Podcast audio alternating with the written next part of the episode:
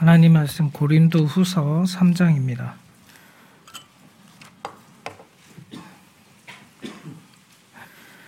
고린도 후서 3장 1절에서 3절 말씀입니다.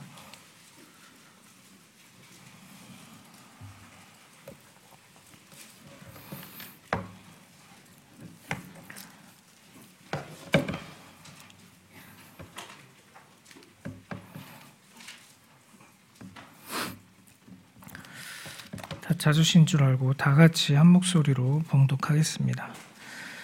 우리가 다시 자천하기를 시작하겠느냐? 우리가 어찌 어떤 사람처럼 추천서를 너에게 붙이거나 혹은 너에게 받거나 할 필요가 있느냐? 너희는 우리의 편지라 우리 마음에 썼고 무사람이 알고 읽는 바라.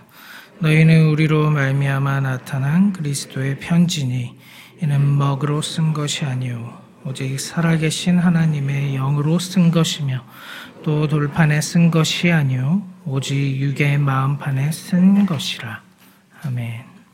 자, 잠시 기도하겠습니다. 주님, 주님의 말씀을 연약한 자에게 주셨고 또 그 말씀을 선포하게 하셨는데 저의 어떠함이 아니라 오직 주님의 강함으로 성령께서 전하고자 하시는 그 말씀이 온전히 선포되는 시간 되게 하여 주십시오.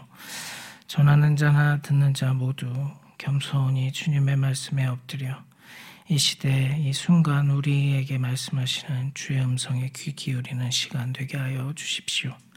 감사드리며 예수님의 이름으로 기도드립니다. 아멘. 어, 한 철학자는 인간은 세상에 피투된 존재다. 내던져진 존재다. 이런 이야기를 했죠.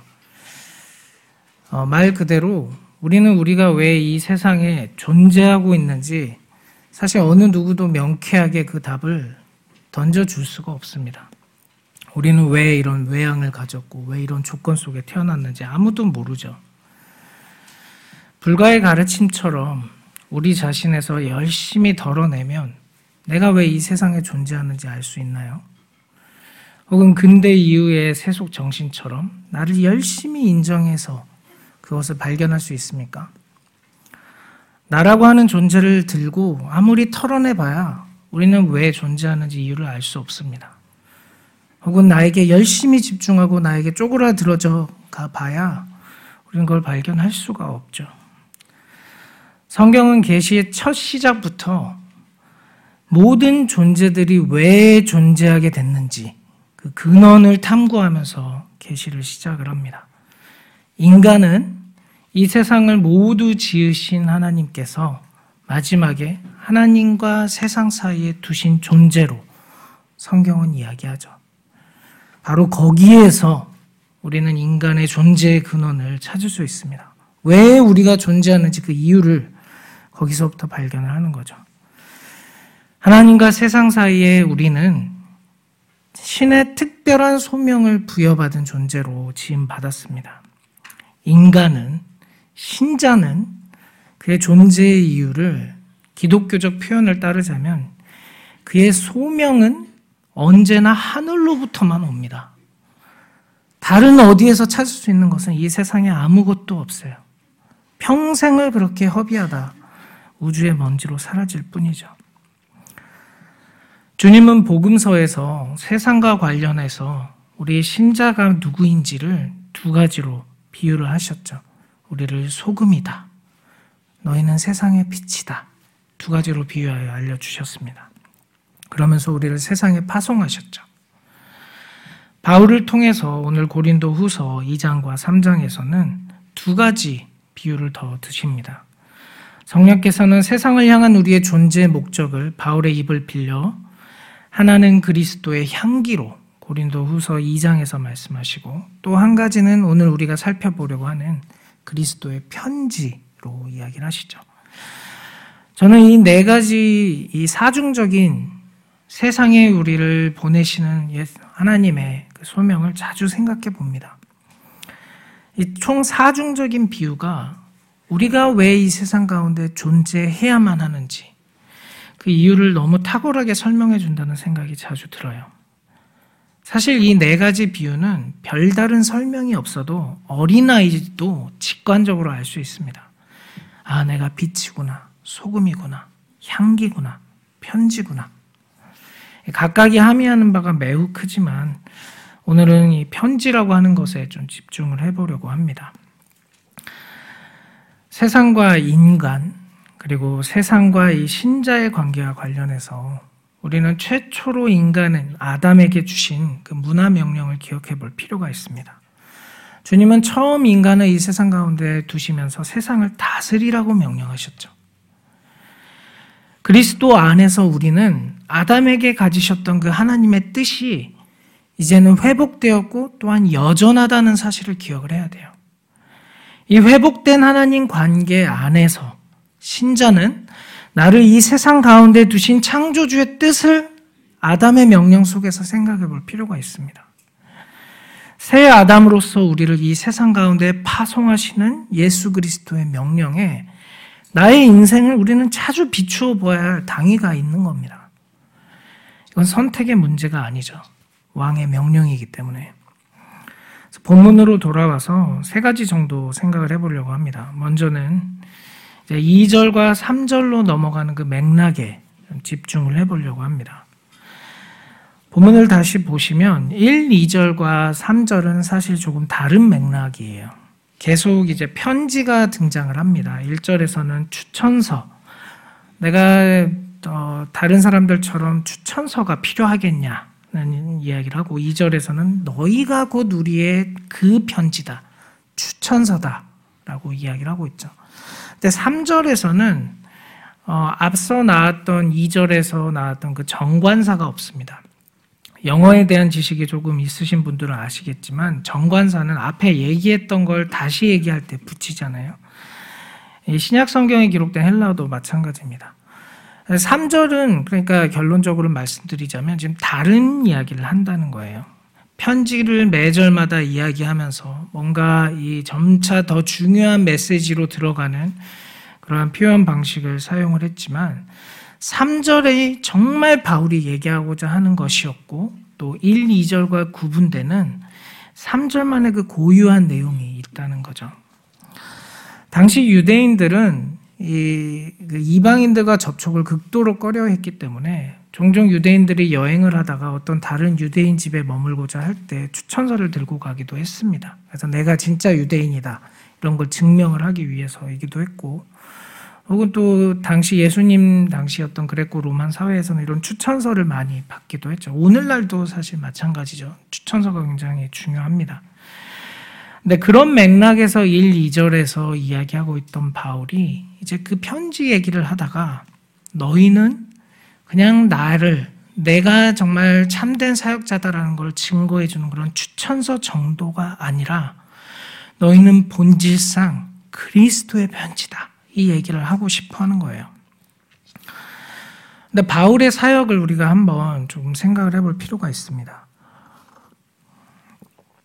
바울은 우리가 잘 알듯이 처음부터 주님을 따라다닌 사람이 아니었어요. 그렇다 보니 바울의 사역 내내 따라다녔던 것은 저거 혹시 저거 그 뿌락치 아니야라고 하는 의심의 눈초리였어요. 언제 저놈이 우리를 죄송합니다. 언제 제가 우리의 뒤통수를 칠지 몰라. 이런 의심을 언제나 받으면서 사역을 할 수밖에 없었어요. 그래서 바울 서신에 보면 항상 자기 자신을 증거하는 내가 사도다. 내가 주님의 직접 부르심을 받은 열세 번째 사도다. 라고 얘기하는 게 자주 등장을 하죠. 바울의 사역에서 일생의 어려움이 바로 이것이었고, 고린도 교회가 계속해서 바울을 걸고 넘어지는 것도 이 문제였어요. 그러다 보니 바울이 눈물로써 편지를 보냈었습니다. 내가 정말 주님이 보내신 사도이다. 2절까지의 내용은 바로 그 내용을 담고 있습니다. 내가 진짜 주님이 보내신 사람이야. 너희가 나의 증거 아니겠니? 너희 이 너희 고린도 교회 내가 예수 그리스도의 심장을 가지고 세운 이 교회 너희가 바로 내 추천서다. 그 얘기를 2절까지 하고 있죠. 근데 3절이 없었다면 이어지는 4, 5절의 탁월한 신앙의 고백은 불가능합니다. 4, 5절에 뭐라고 나옵니까? 우리가 그리스도로 말미암아 하나님을 향하여 이 같은 확신이 있으니 우리가 무슨 일이든지 우리에게서 난 것 같이 스스로 만족할 것이 아니니 우리의 만족은 오직 하나님으로부터 나느니라. 정리를 해보자면 만약에 바울이 2절까지로 멈췄다면 4, 5절의 이 탁월한 고백은 나올 수가 없어요. 좀 더 설명을 드리자면 이런 거죠. 왜 이렇게 나를 무시하나? 왜 이렇게 나를 안 믿어주나? 바울이 그 분통 터지는 마음을 계속 가지고 있었다면 3절, 4절, 5절의 이 탁월한 고백은 나올 수가 없는 거예요. 아니, 내가 이룬 게 뭔데? 내가 이 저 소아시아 지역, 이 로마의 모든 땅들, 거의 모든 땅들을 다 다니면서 세운 교회가 몇 개인데, 내가 이렇게까지 했는데, 왜 내 사역을 안 믿어주지? 왜 무시하는 거지? 너희가 내 삶의 증거잖아. 내가, 너희가 내 사역의 증거잖아. 바울이 2절까지의 내용은 바로 이런 말씀을 담고, 이런 마음을 담고 있어요. 그게 어떻게 보면 한 맺힌 울부짖음으로 끝날 수도 있는 내용이죠. 실제로 고린도 후서 후반부에 보면 바울이 열이 받아가지고 내가 어떠한 사람인지 막 10장, 10장 이후로 쏟아놓는 그런 내용들이 나옵니다. 고린도 후서뿐만이 아니라 다른 본문에서도 그렇죠. 내가 어떻게 했는데. 우리 주변에서 많이 듣는 소리 아닙니까? 바울은 실제로 다른 어떤 사람보다, 어떤 사도보다 수고했고, 수많은 열매들을 남겼죠. 그러나 만약 그것이 그의 고백의 전부였다면 그의 일생은 자신을 인정해 주지 않는 상황 속에서 분통과 원망과 분노로 가득 찬 채 끝나고 말았을 거예요. 도대체 내가 언제까지 날 증명해야 되나? 내가 너에게 어떻게 했는데? 너희가 내 증거잖아. 이런 분통 터지는 마음만으로 2절만으로 끝날 수도 있어요. 그러나 본문에서는 그런 그늘이 보이지가 않습니다. 이것이 가능한 이유가 뭡니까? 바로 3절 때문이죠. 내가 피땀 흘려 매도 엄청나게 맞아가며 매 맞다가 정신을 잃어 죽은 사람인 것 같아서 사람들이 내던지기도 했죠. 그렇게까지도 하면서 내 모든 피땀을 흘려서 이 사역을 다 했지만 내 사역의 목적은 무엇인가? 나를 위한 것이었나? 그것은 전혀 아니다. 너희는 그리스도의 것이다. 너희는 그리스도의 편지다.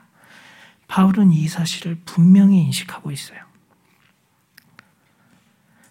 바울은 자신의 사역의 중심에, 그 사역의 뒤에 바로 그 한 가운데 그 깊은 곳에 드리어져 있는 예수 그리스도의 십자가를 선명하게 바라보았습니다. 때로 그는 이 바울 서신사에서 자주 나오듯이 분통이 터질 때가 있었던 것 같아요. 실제로. 그렇지만 그는 매번 그리스도의 십자가로 돌아갔습니다. 그를 이 세상 가운데 두신 전능자의 손을 그는 선명하게 인식하고 있었어요. 그렇기 때문에 바울이 자신의 인생을 후회와 이 분통 속에 마치지 않을 수 있었던 겁니다. 바울은 자신의 사역을 통해 배태된 이 신자들이 사실 본질상 그리스도의 것이라는 사실을 명확히 인식하고 있었습니다. 그는 계속 거기로 돌아갔어요. 그러니까 고린도후서를 작성하면서 성령의 도우심으로 이 사실을 지금 여기서 깨달은 것인지 아니면 이미 그의 중심에 그 사실이 굳건히 자리 잡고 있었는지 불분명합니다. 그런데 다른 바울 서신서들을 모두 보았을 때 그는 계속해서 휘둘렸던 것 같아요. 주변에서 그를 가만히 놔뒀겠습니까? 그의 내면 속에서도 계속되는 어려움들이 있었겠죠. 그러나 그 순간마다 그가 계속해서 집중했던 것은 내 열매가 아니라 그리스도의 열매, 그리스도의 편지다. 라는 사실이었어요. 여러분의 삶과 신앙은 어떠십니까? 인간이 다 마찬가지이긴 합니다만, 사실 저는 7년 정도 이제 영국에서 있었는데, 공부하면서 사역을 했는데, 한 7년 정도 살아보니, 확실히 서양인들은 남에게 인정받는 것에 대해서 우리보다는 덜한 것 같아요. 자기 만족에 더 큰 무게를 두는 거죠. 그게 더 좋다는 건 아닙니다. 처음에는 그게 마냥 좋아 보였는데 살다 보니 그게 아니더라고요. 근데 어쨌든 이 다른 나라 사람들에 비해 한국인은 조금 더 타인에게 인정받는 것, 그 속된 말로 안 꿀리는 삶, 이게 우리에게 좀 중요하잖아요. 남부끄럽, 남부끄럽지 않은 것. 우리는 인정이 사실 너무 중요하죠. 어릴 때부터, 유치원 때부터 누가 잘했다는 그 박수갈채를 받기 위해 살아온 게 한국인이잖아요. 이것은 그냥 비단 사회적인 성공 혹은 눈에 띄는 성공 이런 것에만 국한된 문제가 아니에요. 우리 모두 일상 가운데 인정을 갈망하며 삽니다. 아내에게, 남편에게, 또 옆집 아주머니에게, 아니면 회사에서 상사에게. 제 막내 동생도 곧 마흔인데도 아직도 부모님한테 인정받는 게 그렇게 중요해 보이더라고요.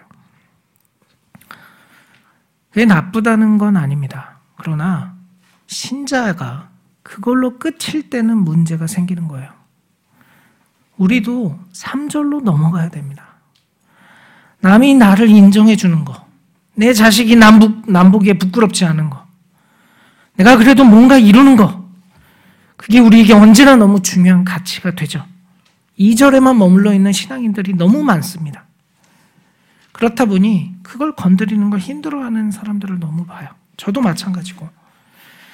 많은 사역자들 안에서도 그러한 모습을 봅니다. 큰 교회 목사는 자신이 이룬 것에 한껏 교만해지고 작은 교회 목사님들은 보잘것없어 보이는 결과에 막 비참해하고 목사들조차도 이절에 머물러 있습니다. 성령께서 바울에게 말씀하셨듯이 우리에게도 동일하게 말씀하십니다. 2000년 전이나 지금이나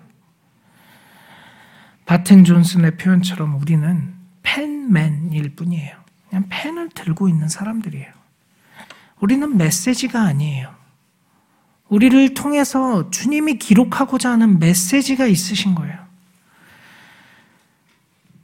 세상은 내 업적, 내 이름, 그런 것에 목숨을 겁니다. 그러나 신자는 뭘 고백합니까?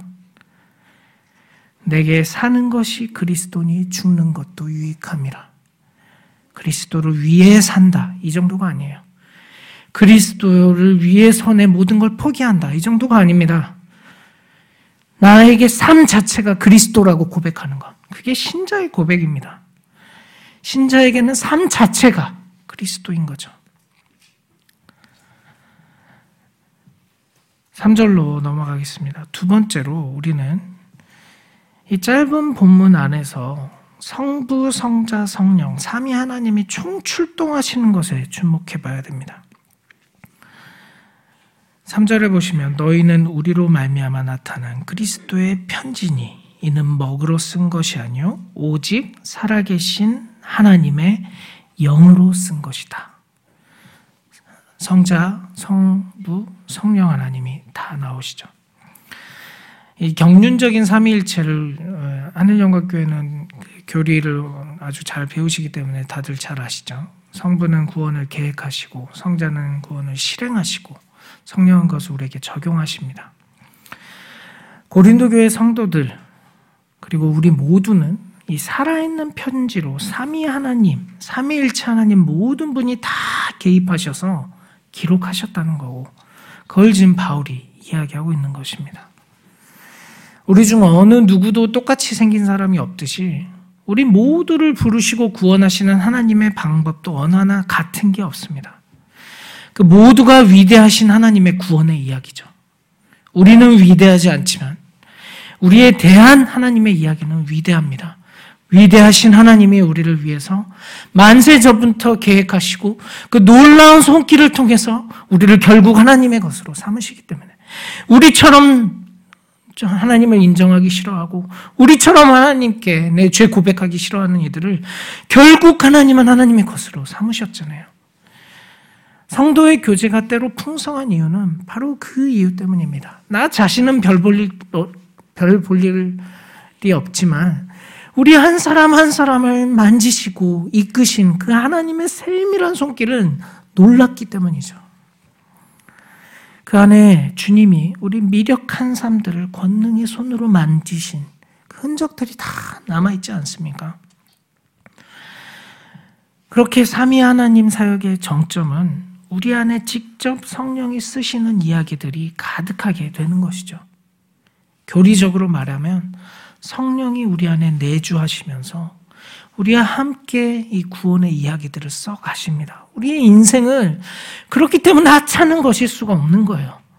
주님이 주목하시고 우리를 통해 펼치고자 하시는 이야기들이 우리의 삶을 통해 지금도 무궁무진하게 남아있기 때문이죠. 바울의 오늘 표현대로라면 성령이 우리의 삶 가운데 그리스도의 편지를 오늘도 기록해 가고 계시는 거죠. 예수 그리스도의 이야기를 우리의 삶을 통해서 써내려가고 계시는 겁니다. 주님은 우리 중 단 하나도 놓치지 않으세요. 주님은 모든 디테일에 탁월하신 분이세요. 그분이 우리 같이 미력한 이들의 삶 속에서도 놀라운 그리스도의 이야기, 편지를 기록하고 싶어 하신단 말이에요. 그런데 우리가 우리 인생 어떻게 마음대로 대충 써 내려가겠습니까? 그러므로 오늘 본문은 예레미야 30장부터 31장의 새 언약, 곧 마음의 율법을 새기신다는 그 새 언약을 떠올리게 합니다. 또한 에스겔서 11장 19절에서 20절, 36절의 말씀처럼 하나님의 영이 우리 인간 안에 거하게 하시겠다는 묵시적인 예언도 떠올리게 해요. 사실 우리는 문화적으로 너무 쉽게 이 신이 인간 안에 거한다는 것을 너무 쉽게 받아들입니다. 왜냐하면 우리는 무당들이 굿하다가 막 접신하는 그런 이야기들에 좀 익숙하잖아요. 그런 문화 속에. 무속 신앙에 우리는 굉장히 익숙한 사람들이죠. 근데 어떻게 그런 하찮은 잡신들과 하나님이 우리 가운데 임하신다는 것 자체를 비교를 할 수가 있겠습니까? 비교하는 것 자체가 죄송스럽죠. 그런데 우리가 이걸 너무 쉬운 일로 생각해요. 성령이 인간 안에 거하신다는 게 그냥 쉬운 일처럼 생각을 한단 말이죠. 구약의 온 예언은 바로 이 한 가지 사실을 기대하고 고대하며 마칩니다. 성령이 인간 안에 거하시며 인간과 함께 하시는 그때를 꿈꾸면서 갈구하면서 끝나요. 그런데 바로 그 일을 예수 그리스도께서 자신의 피값 주고 이루셨죠. 도저히 같이 할 수 없는 인간들, 노아의 때처럼 다 쓸어버리셔야 되는 인간들 속에 그 죄를 모두 도말하시고 성령께서 가장 순결하신 온 우주 가운데 가장 순결하신 그 영께서 거하시는 일. 이게 어떻게 쉬운 일입니까? 우리가 받은 바 구원은 삼위 하나님이 영원 전부터 계획하시고 이루신 일이에요. 성령이 우리 안에서 일하시는 거. 성령이 우리 때문에 근심하신다는 건 간단한 일이 아니에요.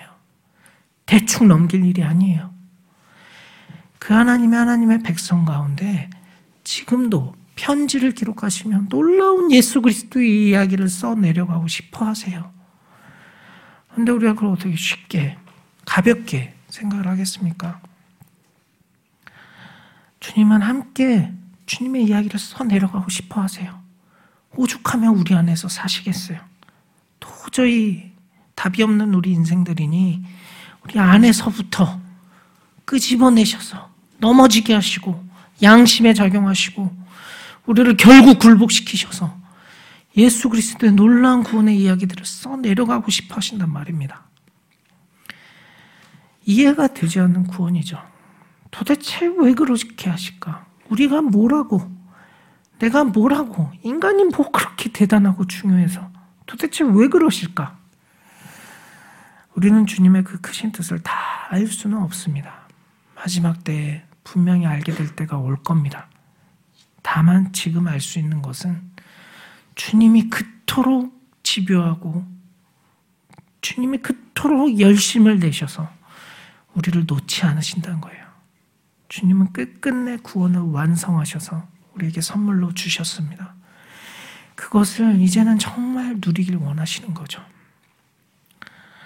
주님의 죽으심과 부활로 주님의 영이신 성령이 여전히 죄악이 가득한 우리 안에서 우리가 사십니다. 우리 안에서 지금도 마음껏 일하세요. 온 우주에 충만하신 하나님이 이제는 우리의 마음 가운데도 충만하길 원하세요. 그런데 우리가 어떻게 대충 살 수 있겠습니까? 정말 중요한 손님이 왔을 때 우리는 어떻게 합니까? 집에서 가장 깨끗하고 좋은 곳에 모시죠.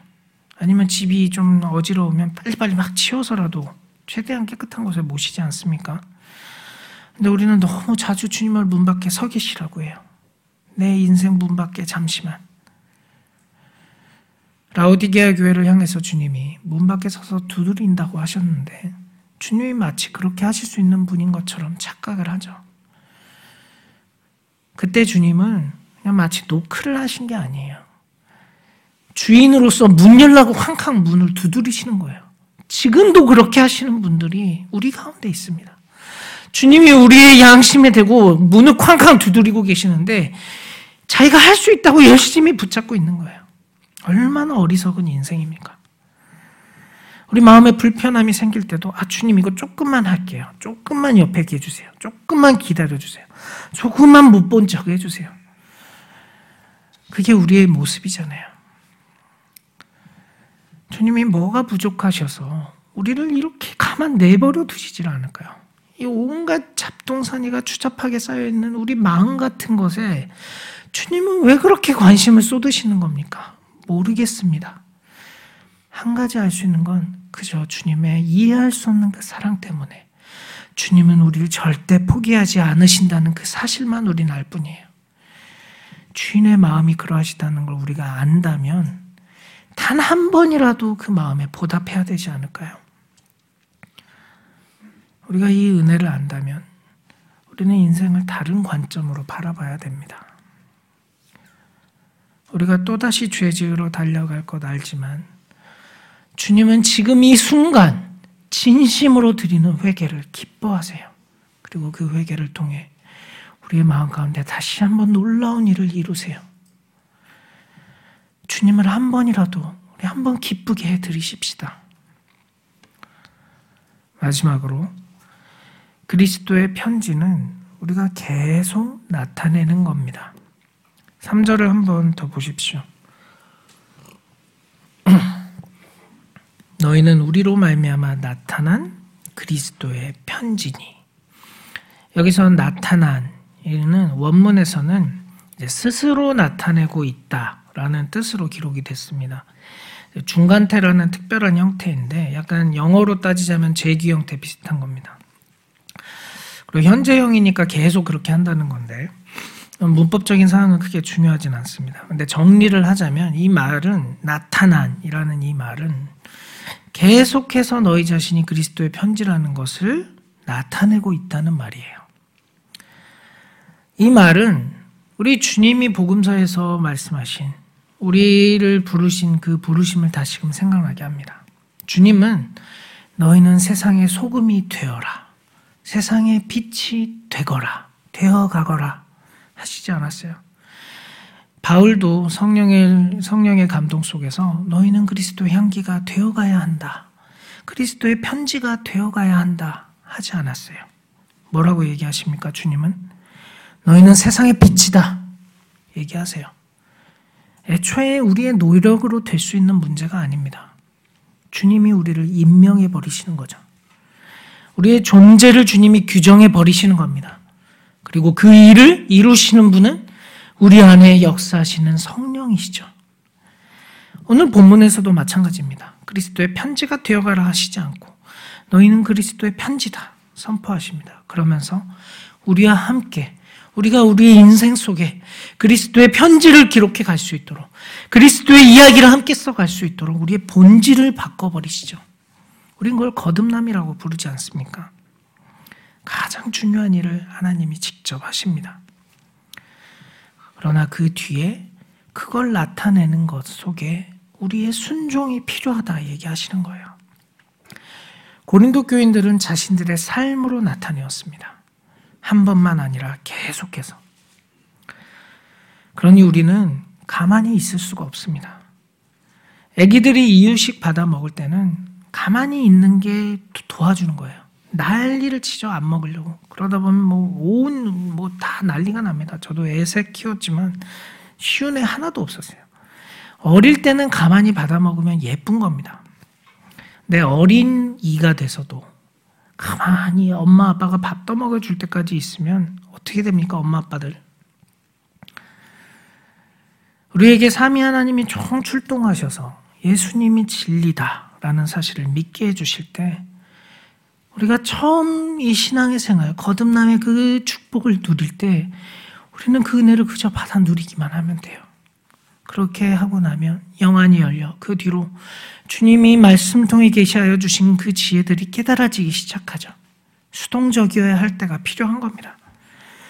그렇지만 장성해야 돼요. 주님은 우리가 그냥 마냥 어린아이로 강보 속에 누워있기를 원하지 않으세요. 주님은 우리가 장성하여 주님과 함께 그리스도의 편지로 예수 그리스도의 이야기를 우리의 인생 가운데 기록해 가기를 원하세요. 그때 이제 우리에게 필요한 것은 순종하는 힘이에요. 주님이 우리를 그리스도의 편지로 만들어 주셨는데 그 편지가 가만히 있으면 되겠습니까? 발신자가 있으면 편지는 수신자가 있어야 되지 않습니까? 우편 배달부가 귀찮다고 그 편지를 다 쓰레기통에 던져버리면 그게 무슨 소용이 있나요? 그리스도인은 내가 예수 그리스도의 이름의 담지자라면, 내가 그리스도의 편지라면, 내가 받은 은혜가 정말 뭔지 내가 진실로 안다면, 계속해서 그 사실을 전달하는, 이 세상 가운데 전달하는 그리스도의 편지 될 수밖에 없습니다.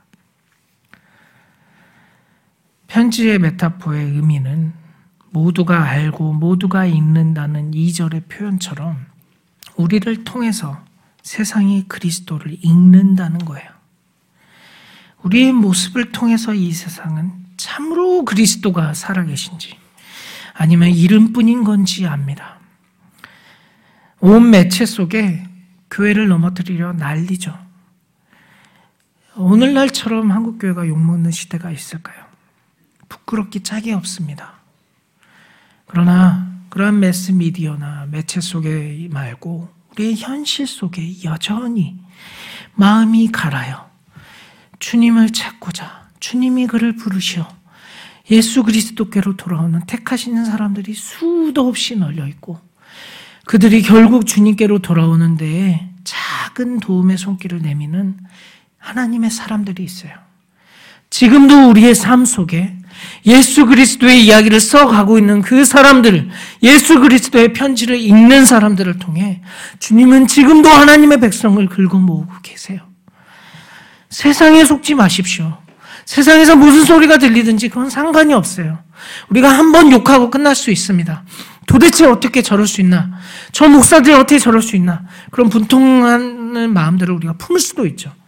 그러나 우리의 삶을 돌아보는 일까지 게을리해서는 안 됩니다. 우리의 삶에서 나는 그리스도의 편지로 올바로 기능하고 있나? 우리가 그 사실을 잊어버려서는 안 돼요.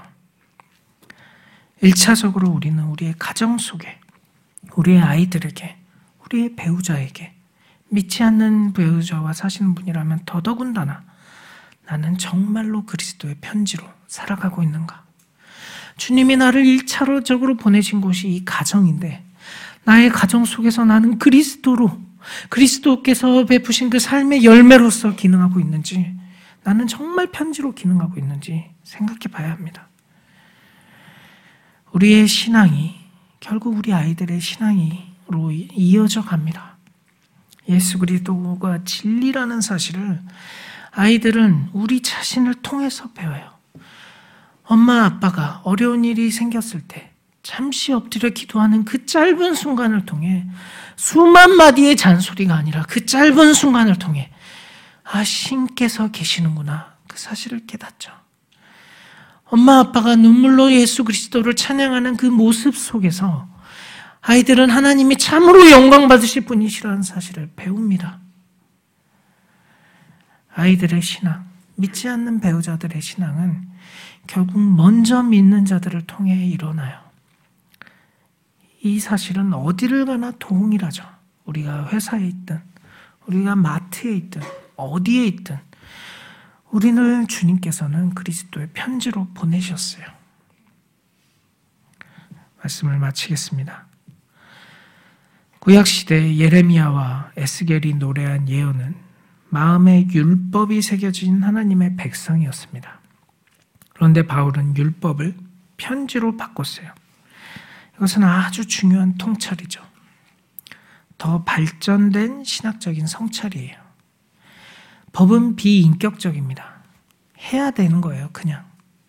그러나 편지는 가장 인격적인 이야기죠. 주님이 우리를 다루시는 방식을 이보다 더 잘 설명할 수 있을까요?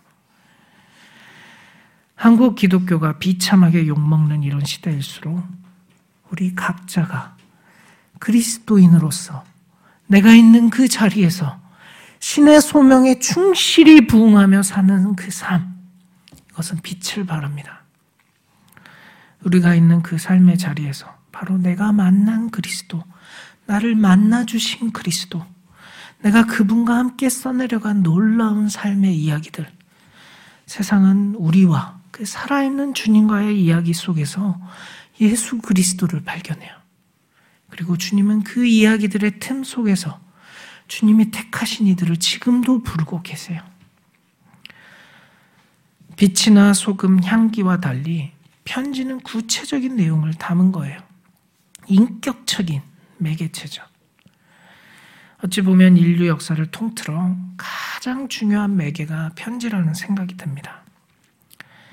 인생의 의미에 대해 고민해 보신 분들이라면 우리는 우리의 삶을 다시금 말씀 가운데 비추며 내 인생의 목적이 무엇인지 말씀 앞에 우리 다시 한번 정의시키길 바래요. 여러분들이 열심히 조치며 살아갔던 것이 무엇인지 저는 모르나 주님은 아십니다. 그리고 주님은 지금도 기다리고 계세요. 그리고 다시 여러분이 바울이 2절에서 3절로 넘어갔듯이 내 인생에 우리 모두 비루한 인생이죠. 그 비루한 인생에 그냥 있는 게 아니라 나를 부르신 놀라운 하나님, 그 위대하신 하나님을 바라보면서 바로 서길 원하세요. 지금도 모든 사람들의 심령 가운데 서 있는 예수 그리스도의 십자가를 바라보기를 원하세요. 그 놀라운 능력 앞에서 우리의 인생, 비참해 보이는 그 인생, 우리는 도저히 이제는 더 이상 비참하게 살 수가 없습니다. 주님의 십자가가 놀랐기 때문에 우리 한 사람 한 사람이 예수 그리스도의 놀라운 편지로 기능하고 그리고 결국 마침내 그 종착지에 이르기를 주님은 원하십니다. 기도하겠습니다.